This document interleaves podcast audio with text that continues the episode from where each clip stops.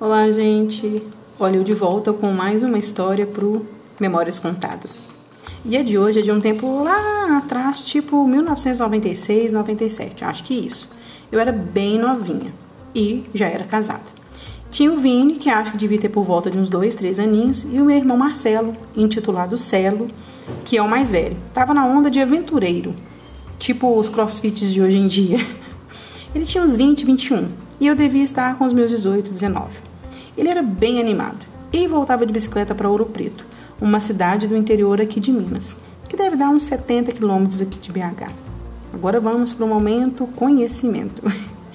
para quem estudou história na escola e se lembra, sabe que descobriram ouro nos córregos de lá, em Ouro Preto, no século XVII. Assim atraiu centenas de bandeirantes paulistas e fez a riqueza da região por quase um século. Gente, dizem ser uma cidade muito bonita, cheia de histórias, o que eu amo. Falam que lá é muito morro, mas mesmo assim quero ir. Mas acreditem não, não conheço Ouro Preto. Sim, muito triste isso, mas eu combinei com o Nicasso que passando essa pandemia eu quero ir lá para conhecer. Ai, vou aprender muita coisa, porque adoro história. Bem, como falei, Cielo estava nessa onda de bicicleteiro, que ia para tudo quanto era lado nos finais de semana. Só que um dia ele teve a brilhante ideia de me convidar para suas aventuras. Só que a pé mesmo, porque eu não tinha tanta destreza com bicicleta e nem tinha uma para ir.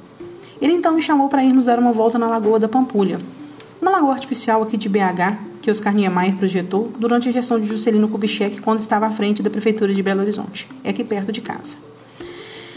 É um ponto turístico de BH, palco de grandes eventos esportivos, como a Volta Internacional da Pampulha, entre outras competições nacionais e internacionais.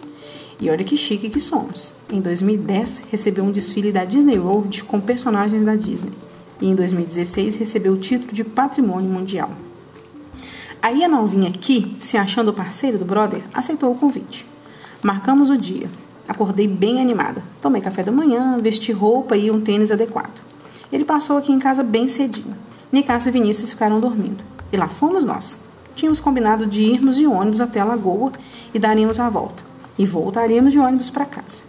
Mas ele, muito maldoso, foi caminhando e me enrolando, falando que ia cortar caminho que seria uma caminhada gostosa até a lagoa. Eu, inocente, fui toda animada. Chegamos e fomos dar a volta na lagoa. Gente, esqueci de falar, mas a lagoa tem exatamente 18. Isso mesmo, 18 quilômetros de extensão. Coisa para Dedéu, né? E eu nem me tocava disso. Fui. A paisagem de lá é linda, gente, muito bonita. Mas chegou uma hora que eu comecei a falar pro Celo que não estava aguentando mais. E ele todo instrutor de academia. Vai, Tata, você consegue. Tá quase acabando. E eu acho que não devia estar nem no meio do caminho. E fui.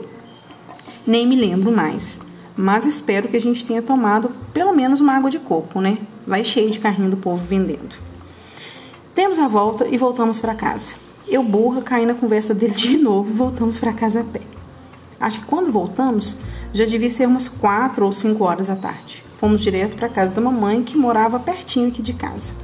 Chegamos lá e todos estavam preocupados, porque já era tarde e nada da gente. Porque na época não existia celular e muito menos WhatsApp. E nem tivemos a maldade de procurar um telefone público para ligar avisando que estávamos bem. Só sei que cheguei com os pés todos cheios de bolha d'água, gente, toda bronzeada com as marcas da camiseta da bermuda e provavelmente desidratada. Nicásio e mamãe desceram a lenha no céu, porque ele tinha costume e eu não. Só sei que nunca mais fui dar volta na Pampulha. Só passo lá de carro. Mas combinamos que quando estivermos juntos aqui em BH, vamos dar a volta nela. De novo, mas dessa vez vamos de carro e vamos parar para apreciar as belas paisagens da lagoa. E provavelmente vai levar mais tempo do que a primeira vez, né? Porque os anos se passaram e os passos diminuíram. Mas foi muito boa essa história, gente. E vocês, tem alguma história maluca assim? Me manda um e-mail contando. Beijos e até a próxima.